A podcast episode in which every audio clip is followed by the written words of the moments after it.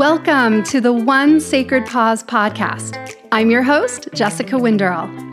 This podcast is designed to bring real and raw conversations about spirituality into the forefront of living our yoga off the mat and in our businesses.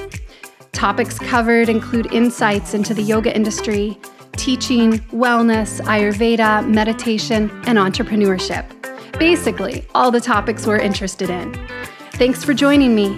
Now tune in and turn it up.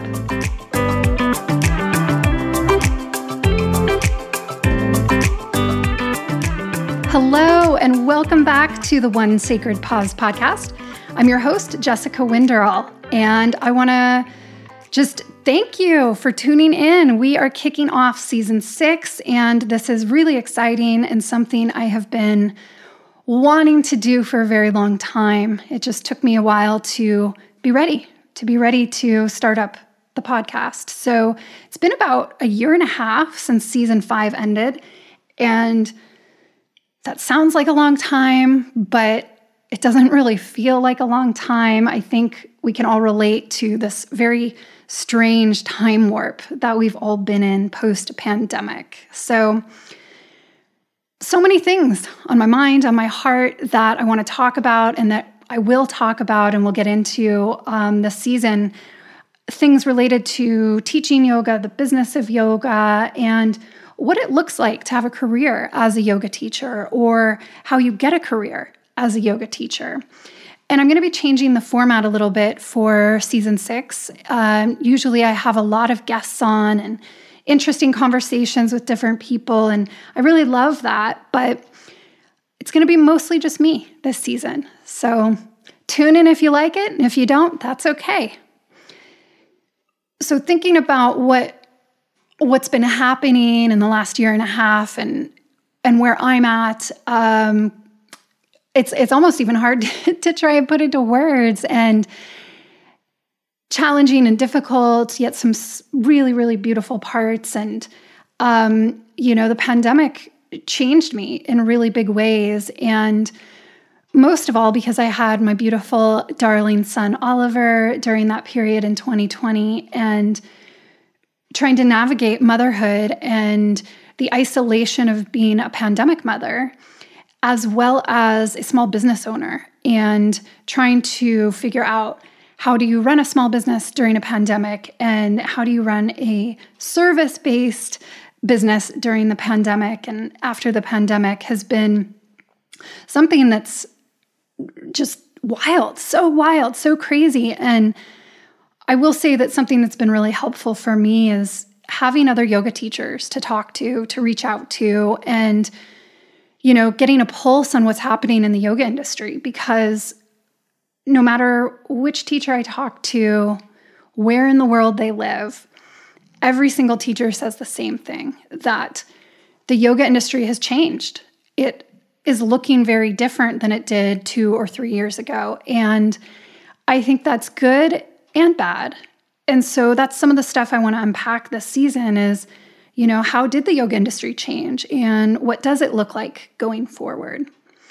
But for today, I decided I wanted to start season 6 by talking about my all-time favorite topic. And this is the topic of community, and how community and connection with others is really the antidote to suffering, and how the human condition requires us to have relationships with others, and a whole range of relationships that serve different needs in our life. We have our romantic partners, we have our family, we have our friendships, we have our female friendships or male friendships, and we have the bonds with our children, with our parents. And the pandemic, I think, really, more than anything, highlighted what happens when we're isolated as humans. And over time, how that isolation and loneliness can really impact us. It impacts our psyche, it impacts our physical health, our mental health, our emotional health. And so when we experience any sort of suffering, when we experience this feeling of disconnect or a feeling of separation or separate from, then the way back, the way to counterbalance that, the way to create an antidote is, of course, community and connection.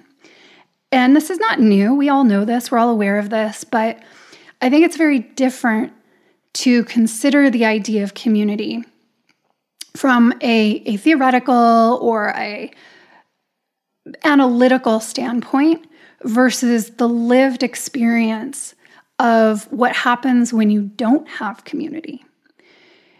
And yoga and the practice of yoga is all about community. It's all about coming together, our sangha, our spiritual community, to discuss these ideas that are really important to us and to find like-minded individuals who we can have conversations with, who we can ask questions from, who we can learn from. And this is, I think, what makes yoga so special, because we're not just coming together to sit at a bar, drink some beers, and talk about, you know, our coworkers or gossip about the newest reality TV shows. Yoga is about coming together to talk about spiritual inquiry. It is coming together to talk about things that matter to us on a much deeper, much truer level. And when that was stripped away from us during the pandemic, I think at first we didn't even really notice. I didn't notice. I was like, oh, okay, well, this will blow over in a few months and things will just like pick up where they were before COVID. And the reality is that's not quite what we've been seeing. And I think we are going to see an upshift and uptick in community coming back together, but there's this very real residual aftereffect or aftershock of how our community was affected because of the pandemic. And this is something I have been talking about with every yoga teacher friend of mine that I know in the US, in Europe, in Norway. How do we rebuild? How do we reconnect? And this is so nuanced, and there's a lot of different things that come into play here. First of all, you know, for many of us individually, the effect of isolation actually eroded some of our interpersonal communication skills. I have talked to so many people who say that they're still not actually really even comfortable being in groups, or they've kind of forgotten some of their social cues, how to have conversations, the give and take of a natural conversation. And I can certainly relate to this. I have noticed for myself, like, sometimes I'll be in social situations and I'm feeling uncomfortable or awkward and I say the wrong thing and then spend hours replaying that conversation or that comment in my head. And I know I'm not the only one. So it's almost like we have to relearn the skill. We have to retrain ourselves how to be in authentic communication with people in a way that doesn't feel forced or fearful. And part of that for ourselves, I think, is bringing in a compassionate mindset of like, okay, you know what? This is tough. This is hard. This is actually new. If you think about like when we as humans develop social skills, you know, sometimes, you know, you start when you're a toddler and you're learning how to share toys, and then you start in school and you have to stand in line, you have to raise your hand to talk, like, and then you're in high school and you're having maybe your first romantic relationships. And there's a lot that it takes time to learn these skills. We don't do it all at once. And so when COVID came in and completely changed stuff, I think we have to really remind ourselves that it's going to take some time to get back into a space where we feel comfortable being vulnerable with other people again. And we can cut ourselves some slack if we maybe say something that's wrong or aren't fully expressive in the way that we'd like to be. And so retraining these communication skills and being kind to ourselves while we do that. And then also being kind to others. If somebody seems to be presenting a weird exterior or says something strange or is short in a text or an email or in person, perhaps giving them the benefit of the doubt. I mean, like, wow, okay, maybe they have some internal struggle still, learning how to come back and be in person with people. So if this resonates with you, great. And if not, that's okay too. I just thought it's important to bring that up and highlight it, because when we're talking about community, we're innately talking about communication. We're talking about how we share ourselves and our experience with one another. And so if our communication has been stunted or damaged in some way, then it makes sense that also our ability to connect in community might feel awkward or inauthentic to some degree. So just a little food for thought. And when we come back into the space of community as yoga teachers and yoga students, I've also noticed that, at least in Norway, there's been a huge delay in people feeling safe physically. Even though Norway did a really good job controlling the spread of the virus and the lockdowns were pretty severe for quite a while, I think there's this innate fear that's kind of in the back of a lot of people's minds of like, oh, okay, what's going to happen if I show up? Am I going to get sick? Is an event going to be canceled? And taking the steps to, you know, push ourselves outside our comfort zone and be like, okay, the likelihood of something bad happening at this point is pretty minimal, pretty low. So getting back out there. And I had heard too that, you know, at least in the last year or so, I think studios started opening up. It's been less than a year in Norway. And it, of course, differs where you are, if you were in Oslo or Trondheim or Bergen. But what I would hear a lot from students is, oh, yeah, I want to go to that yoga class. I miss yoga so much, but, oh, it's kind of rainy. It's kind of gross outside. Actually, I think I'll just stay home. And I get it. I feel that way a lot too. You're cozy. It's dark. It's cold. You just want to be at home. And so a lot of people were not coming to yoga for either they were worried physically about their health, or they were just in new patterns, new habits and behaviors, and it was easier to be at home. It was more comfortable to be at home. And so I find this fascinating, like just from a psychological standpoint, all across the board, not just yoga related, but the fact that we were forced to have a shutdown, and we didn't want to, and then over time we accepted it and created new habits. And then the conditions that created the lockdown were gone. So now all of a sudden the world could open up again. And yet we had these new habits. And the new habits were like, I'll be at home. I've got my PJs. I got my Netflix, whatever. And so there's this lag of people coming back into the studio. However, I don't want to sound like a Debbie Downer, because I think that is finally starting to shift. I have heard really awesome accounts of things happening in Oslo and in Trondheim. Studios are filling up. There's wait lists for a lot of classes again. And I know for myself, running teacher trainings, I'm definitely seeing an uptick in people who are interested in coming to a teacher training and ready to spend a weekend or several weekends out of their home doing something that they love and are passionate about. So I think the forecast actually is really positive and hopeful. And that gives me a lot of hope for sure, because we can't have community unless we're in community. We can certainly, of course, have community online. Social media can sometimes fill that gap. Podcasts can fill that gap, or at least add to that, filling that gap. But we can't truly have human connection, in my opinion, unless we're able to physically share space with others, make eye contact, share body language.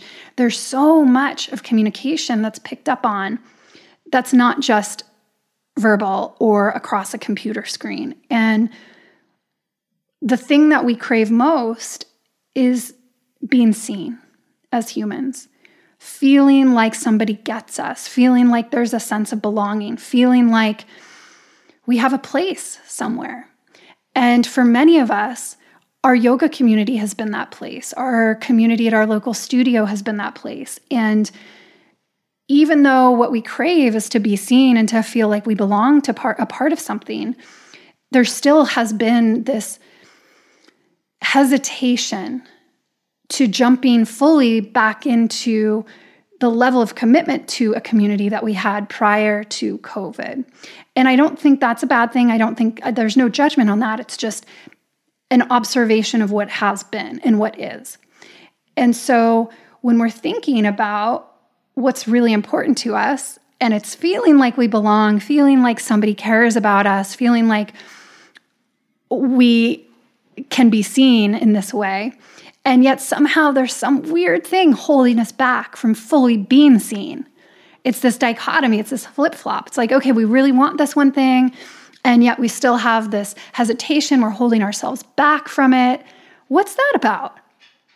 I don't have the answers fully, but I do think that when we are separated, whether by force, like a shutdown, or by choice, like we're trying to preserve our health for some reason, or we're not sure, we're not comfortable, we're not confident participating in community in that way yet, the underlying effect of that is that we feel some form of suffering.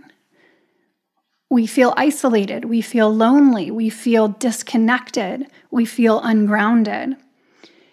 And so how do we then allow ourselves to be fully seen when we have this internal struggle of like, I want this, but I don't want this. I want this, but I don't want this. And I think about one of my favorite examples of community that happened right before the shutdown. And this was the Atman Yoga Festival in Oslo. And I think it was like literally 2 weeks. It was the end of February. And the shutdown in Norway started March 13.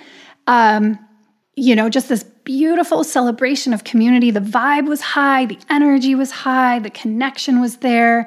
People were hugging and practicing yoga. We had amazing vendors and awesome teachers. It was so much fun. And then this abrupt ending 2 weeks later. And then the sense that now we're missing something, the sense that how do we get back to that vibe, to that energy that we were feeling in our yoga shalas and our yoga communities before the pandemic? And so the Cliff Notes, we had a huge societal shift that created some challenges for all of us in terms of human connection and in terms of feeling our own self-satisfaction in our lives. And then there's been some hesitation coming back to yoga that we've seen the last year, year and a half.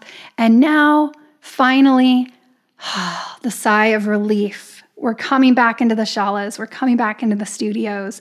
And that energy is still there. It is. I was teaching a workshop in Oslo last weekend, and it was packed, fully booked, and the energy was high. The vibe was amazing. It was so great. And all of us were just looking at each other like, this is it. This is what we've been missing. This is what our heart has been craving. A smile and eye contact. A hug with a friend. Moving and breathing together in a room, practicing yoga. It's magic. It is the salve or balm that we all need for our hearts when we're feeling disconnected, when we're feeling some level of suffering due to disconnection, due to lack of community. And, in my trainings, I talk about this a lot. One of my very favorite concepts or teachings comes from the Bhakti tradition, the path of devotion. And the teaching is this. We want to have elevated conversations with elevated people in elevated places. And as yogis, we're doing this when we have conversations about yoga in yoga shalas with other yoga students. Because we're spending our time talking about concepts and teachings that truly make a difference in our life, that truly can change our human condition in this moment, in this lifetime. And that's so much more profound than the example I gave earlier, sitting at the bar, talking about your coworkers or gossiping about friends you have in common. That's fine, but that's definitely not going to aid in spiritual development in any sort of way. But coming together as a yoga community, the Sangha, that's where we can feed our soul and we can really start to feel inspired and excited and motivated about the path that we're on and the journey that we're taking, both as individuals and collectively as a community. So this is why I've been thinking so much about this idea recently, is because we're all in this process of healing together and rebuilding our community together. When I started the Atman Yoga School in 2015, that was, and still is, but this was the motivation for creating the Atman Yoga School, was this idea that I wanted to have a space for community to talk about the ideas of yoga and Ayurveda and meditation that I was most interested in. And I thought that if I created a community, or at least started a community like that, other people who were interested in those same things would find it and we could grow it together. And that's exactly what's happened. And it's so beautiful and amazing for me to witness and be part of. And we had an Atman alumni dinner last weekend when I was in Oslo, and it was so fun to see students coming from different classes, different years of graduation, and it didn't matter that they had never met before. They were able to introduce themselves, sit down, share a meal together, laugh, talk about yoga or whatever they wanted to talk about. And there's this common bond, this common understanding, this common starting point of like, hey, we have all been trained in the same way. We've all talked about the same conversations. We have the same viewpoint on a lot of topics. And that, to me, is the goal of everything. It's the goal to find the people who you feel at home with, and that you feel safe with, and that you feel like you can trust. And perhaps the most important part of that is that you are part of a community where you feel like you can be yourself, where you can show up authentically without having to apologize for who you are, without having to change who you are, without having to hide who you are.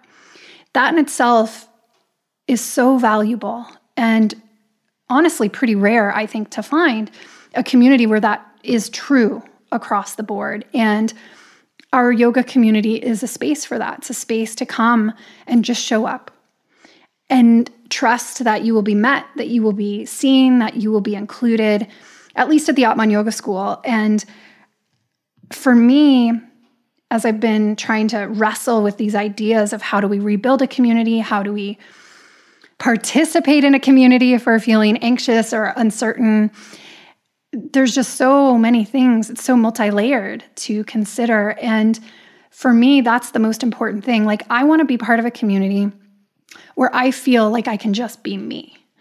I don't have to change. I don't have to pretend to be something I'm not. And the reality is, there's so few spaces in our life that are like that. We are constantly conditioned to present ourselves a certain way, to follow certain rules and societal expectations, parental expectations, work obligations. We're getting it from all sides. We're getting this pressure to be a certain way. I mean, the parenting world, that's a whole nother ballgame of how you're supposed to be and how you're supposed to raise your children. And, you know, we just don't have time and space to just land. And yet yoga and our yoga mat and our yoga shalas, they can be that place where we can finally just say, okay, I made it. I'm here. This is all I got. This is it. And truly feel comfortable trusting that that's enough, that that's it. We don't have to look a certain way or be able to do handstand or pronounce our Sanskrit words 100% perfectly. It's not about that. So I'm wondering what you're thinking about community and what community means to you, and how it feels when you are in a place of community. As we think about the yoga community rebuilding, the yoga industry rebuilding, I think it's a really exciting turning point where we kind of have this opportunity to think about, how do we want our community together to look? And I'm not talking just about like the Atman Yoga community, I'm talking about our global yoga community.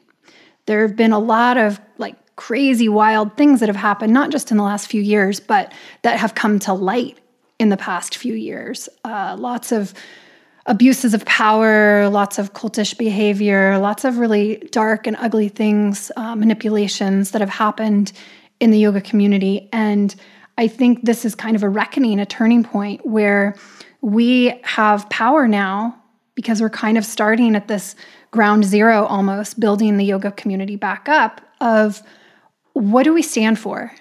What kind of behavior do we accept? And if we are students of yoga and teachers of yoga and we're following the teachings of yoga and the ethics of yoga and the mindset and goal of yoga, then we want perhaps to be a bit more transparent with some of our actions and hold people accountable when actions aren't matching up to how we think yoga students and teachers should be acting. And you know, that's also part of our community, is changing the things we don't like and then enhancing the things that we do like and making it a safe space for everybody and making it inclusive for everybody and making it a place where we want to be and where we don't have to worry about being taken advantage of or manipulated or hurt in any way.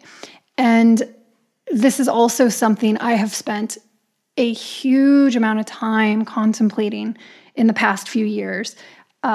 Personally, my role as a yoga teacher and my role as the owner of a yoga teacher training school and the small role that I play in helping to support our yoga community locally. And I think it's really important for all of us as teachers in particular, but students also, to think about our why. Why and how do we want to show up in the world? And how do we want to show up as people who teach yoga and live yoga and share yoga?